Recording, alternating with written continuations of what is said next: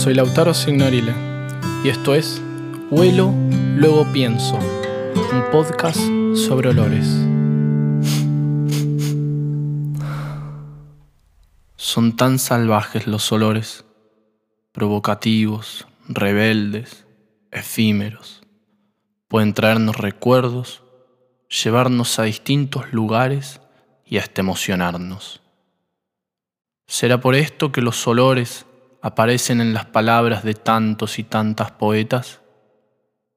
La creciente desodorización y el silenciamiento olfativo de la sociedad francesa en los siglos XVIII y XIX alentó a escritores como Baudelaire, Balzac, Rimbaud y muchos otros a prestarle especial atención a los olores que los rodeaban y a descubrir sus estímulos. Los olores aparecen entonces en sus obras, llenándolas de perfumes y hedores. Baudelaire fue el gran poeta de los olores. Les voy a compartir algunos fragmentos. En su poema La cabellera del libro Las flores del mal, publicado en 1857, escribe, Oh vellón rizándose hasta la nuca, oh bucles, oh perfume saturado de indolencia, éxtasis. Para poblar esta tarde la alcoba oscura, con los recuerdos adormecidos en esta cabellera, yo la quiero agitar en el aire como un pañuelo. La lánguida Asia y la ardiente África, todo un mundo lejano, ausente, casi difunto, vive en tus profundidades, selva aromática así como otros espíritus bogan sobre la música, el mío, oh mi amor, flota sobre tu perfume. Baudelaire fue un creador de poemas odoríferos donde hacer flotar nuestros espíritus, usando como nadie las palabras y la nariz. En correspondencias escribe, hay perfumes tan frescos como carnes de niños dulces como el oboe, verdes como praderas, y hay otros corrompidos, ricos y triunfantes, que en la expansión poseen de cosas infinitas, como el almizcle, el ámbar, el benjuí y el incienso, que cantan los transportes del alma y los sentidos.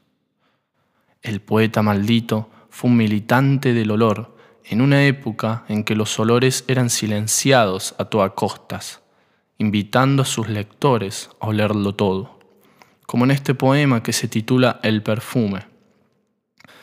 Lector, ¿alguna vez has respirado con embriaguez y con tranquila glotonería ese grano de incienso que llena toda una iglesia o un saquito de almizcle bien añejo?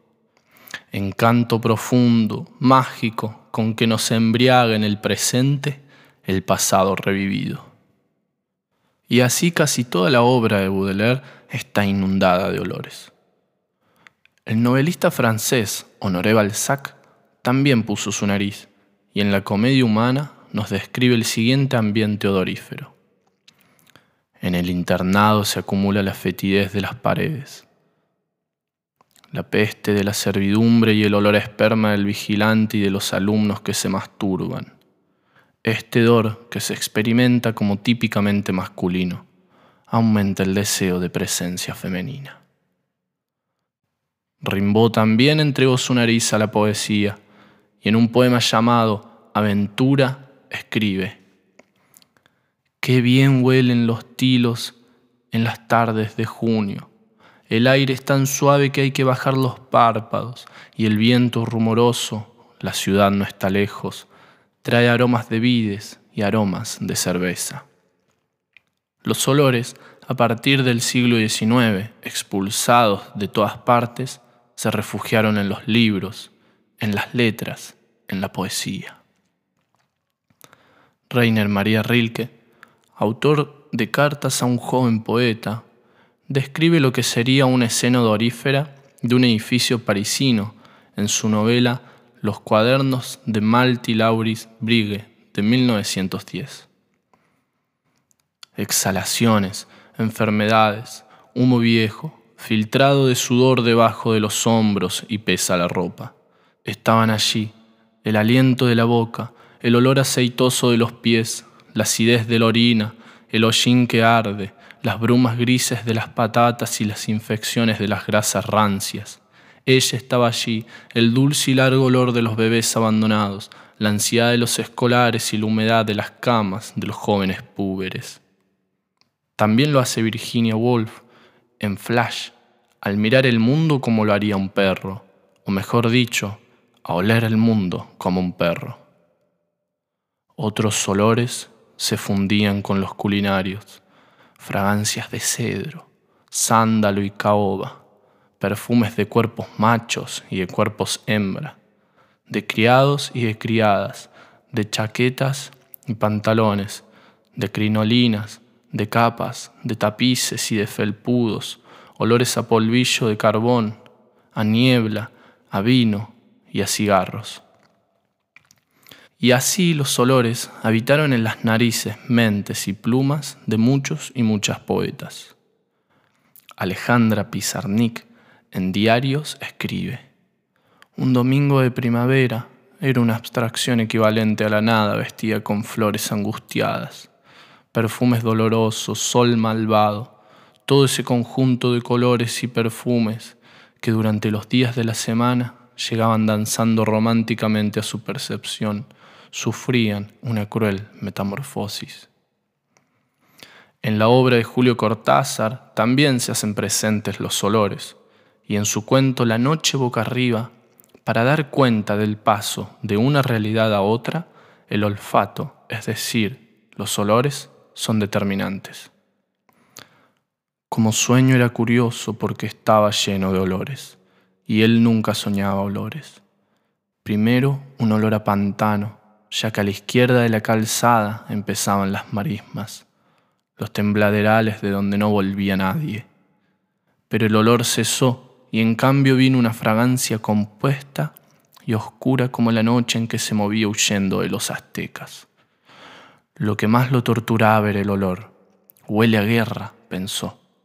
No se oía nada, pero el miedo seguía allí como el olor, ese incienso dulzón de la guerra florida.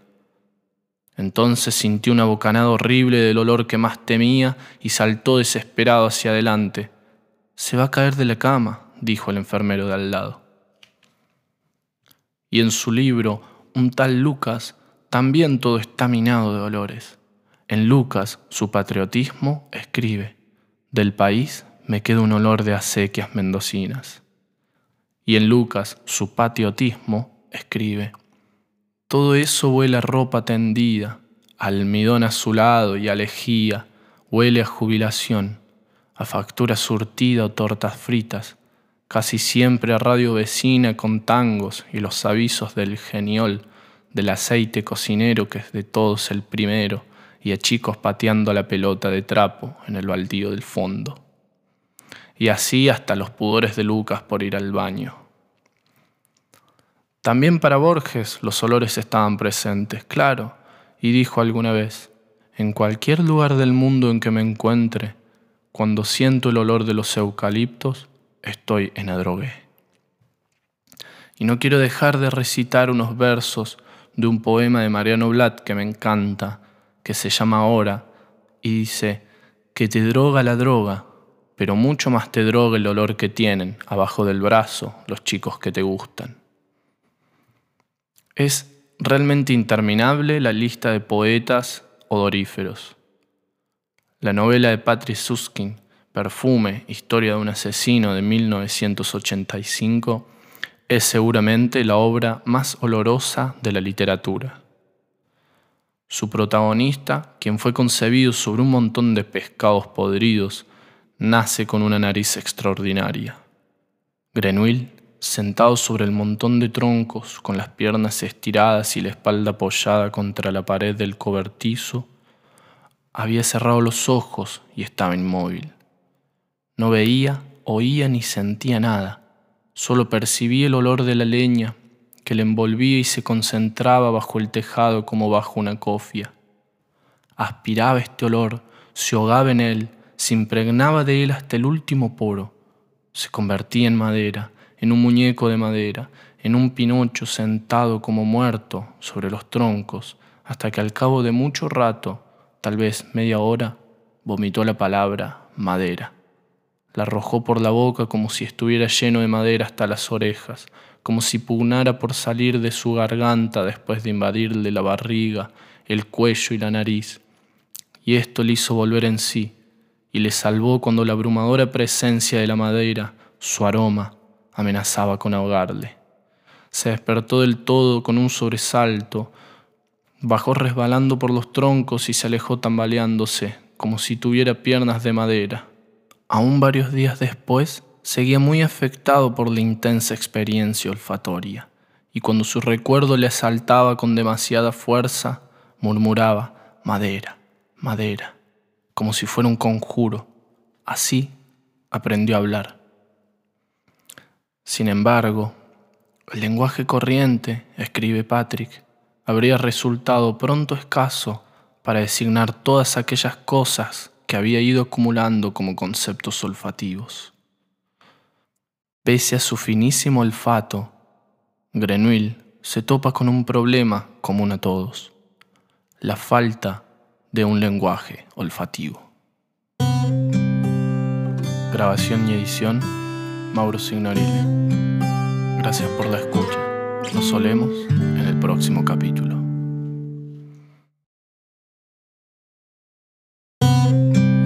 Soy Lautaro Signorile y esto es Huelo, luego pienso, un podcast sobre olores.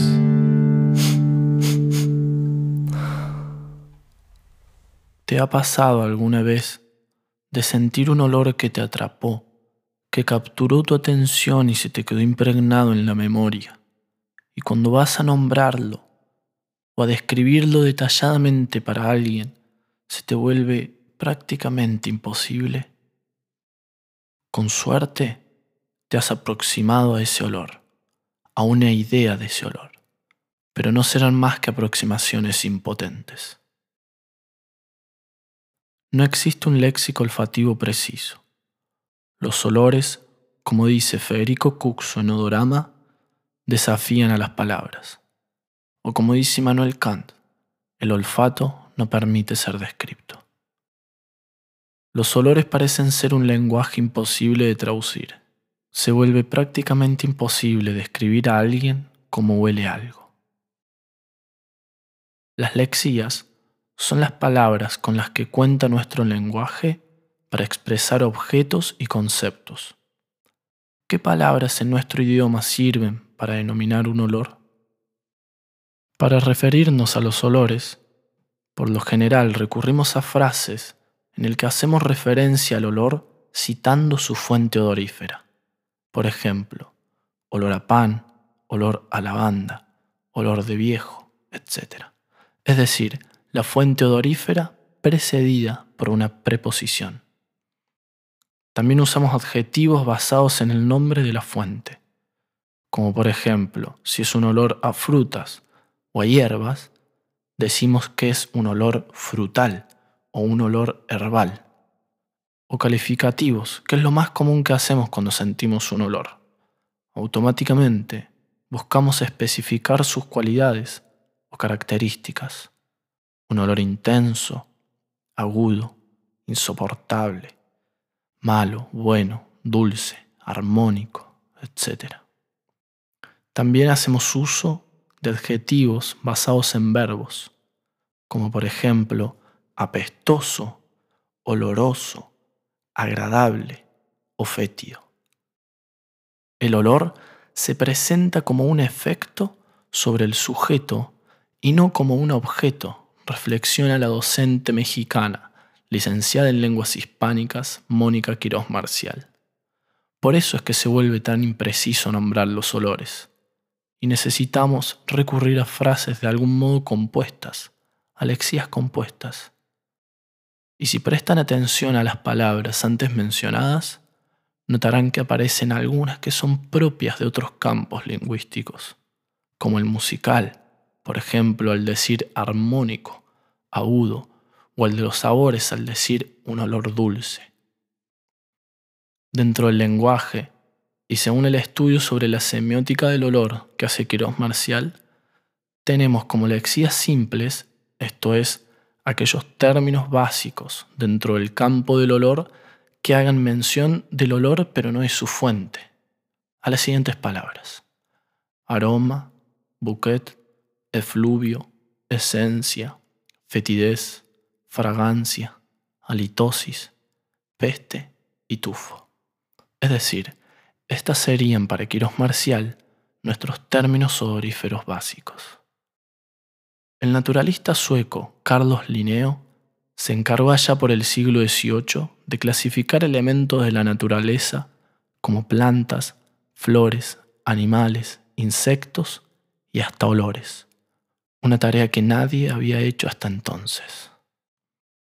Linneo clasificó los olores en siete categorías subdivididas en dos grupos, agradables y desagradables.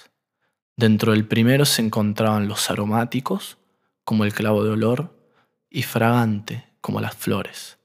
Y dentro del segundo grupo, olores ambrosíacos, como el almizcle y el ámbar gris, aleáceos, como el ajo y la cebolla, olor irchine o cabruno, olor a cabra, olores nauseabundos y malos olores, ofensivos o repulsivos. Claramente, esta no es una clasificación de todos los olores que conocemos, sino de los que a Linneo les interesaba para sus estudios, que eran de hecho el de las propiedades médicas de los olores, cómo estos actuaban sobre las emociones. Si bien la clasificación de Linneo no fue del todo bien recibida, esta inspiró a otros, y en 1857 George William Septimus Piese, químico y perfumista inglés, ordenó los olores en una escala musical. Para cada nota, un olor. De aquí la relación entre los olores y el lenguaje musical. George introdujo a la industria del perfume términos como notas, acordes, armonía y progresión, e inventó un instrumento para convertir olores en notas musicales, y lo llamó odófono. Más tarde, en 1895, un psicólogo holandés llamado Hendrix Schwademaker sumó dos categorías a las clasificaciones de los olores de Linneo. Etéreo, que contiene los olores a frutas maduras y resina, entre otros, y empireumático, que son el olor al café tostado, al benceno, al tabaco, etc. En 1916, Hans Henning, psicólogo alemán, inventó el prisma de los olores y fue la primera representación gráfica de los olores. En la base contenía seis olores básicos y en las aristas y caras olores intermedios. La clasificación de los olores siguió ampliándose y por lo tanto nuestra capacidad para nombrarlos. Se llegaron a contar hasta más de 80 grupos de olores y hasta clasificarlos según el tamaño de sus moléculas. Pero pese a los cientos y cientos de intentos de clasificación, estas nunca fueron totales ni exhaustivas. No se ha llegado aún a un consenso y desarrollo de un sistema de identificación de los olores, por lo que la comunicación de estos se vuelve imprecisa, cosa que no pasa con los colores, por ejemplo, que sí tienen un sistema de identificación, comparación y comunicación. Es decir, no existe un consenso universal para los olores, y esto quizás se deba a que son subjetivos, culturales y morales, por lo que cada persona los percibe de manera diferente. Los olores, invisibles, fugaces, impalpables y rebeldes, se resisten a ser clasificados, se niegan a dejarse aprisionar en las redes del lenguaje científico, como dice el historiador Alan Corbin. Una lengua, escribe Quirós Marcial, es un instrumento de significación mediante la cual, entre otras cosas, expresamos a los que nos rodean nuestras experiencias de vida. Este sistema lingüístico se cristalizan los significados de los signos lingüísticos. Podemos significar nuestras experiencias nombrándolas, utilizando el significado común de las palabras, aquel que todos los miembros de la comunidad conocen, pero también podemos significar algo con extrema precisión y hacer que el nombre que le pongamos solo signifique ese algo y no otra cosa. Son realmente escasas las palabras que tenemos en nuestro lenguaje para nombrar un olor por fuera de su fuente odorífera o por fuera de lo que puede producirnos. Por eso es que solemos explicar las experiencias olfativas en términos de otras experiencias como visuales o táctiles o a través de metáforas. Jean-Baptiste Vico dice que todas las personas tienen la capacidad innata de metaforizar cuando no saben referirse a algo. Este acto imaginativo que es la metáfora, dice Quirós Marcial, permite al individuo transformar sus experiencias concretas en un sistema de reflexión y representación particular. El hecho de evocar una sensación que se combine con el pensamiento genera muchas abstracciones. La experiencia olfativa nos hace recurrir a un punto paralelo en la imaginación que nos genere una respuesta estética que logre estimular algún otro sentido que a su vez nos permita entender la primera sensación. Esto es, yo siento un olor en particular. Al no existir en nuestro lenguaje una palabra específica que nombre ese olor, tengo que recurrir a nombrar sensaciones propias de otros sentidos que no son el olfato. O de nuevo, recurrir a la fuente odorífera o las fuentes que se le parezcan, las sensaciones que me produjo dicho olor, el lugar, el contexto, trazar analogías con otros olores conocidos, metaforizar, etc. Entonces, al intentar denominar o nombrar un olor, lo que hacemos es más nombrar la experiencia olfativa que otra cosa. De este modo, dice Mónica Quirós Marcial, se vuelve un objeto psicológico que para ser expresado depende de la fuente y del contexto. Así, nombrar un olor puede ser relativamente preciso para un individuo, pero perder su pertinencia a nivel colectivo. Esta falta de lenguaje olfativo probablemente se deba a nuestra estructura cerebral. Las zonas del cerebro implicadas en el uso del lenguaje no estarían muy bien conectadas con el sistema olfatorio. Quizás una consecuencia evolutiva de haber privilegiado el sentido de la vista, dice Federico Cuxo en Odorama. Pero estas fallas en la comunicación y la pobreza de un vocabulario olfatorio no es una constante universal. Las lenguas evolucionan según las necesidades o convenciones de los usuarios y de su entorno físico.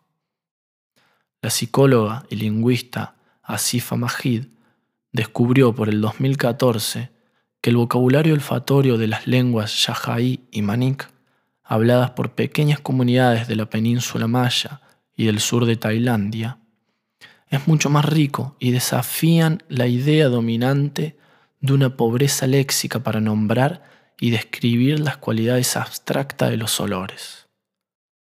En la lengua yajaí existen términos precisos para referirse a cualidades de la percepción olfatoria, para describir olores que guardan un parecido entre sí, provenientes de diferentes fuentes u objetos, pero independientes del nombre de estos.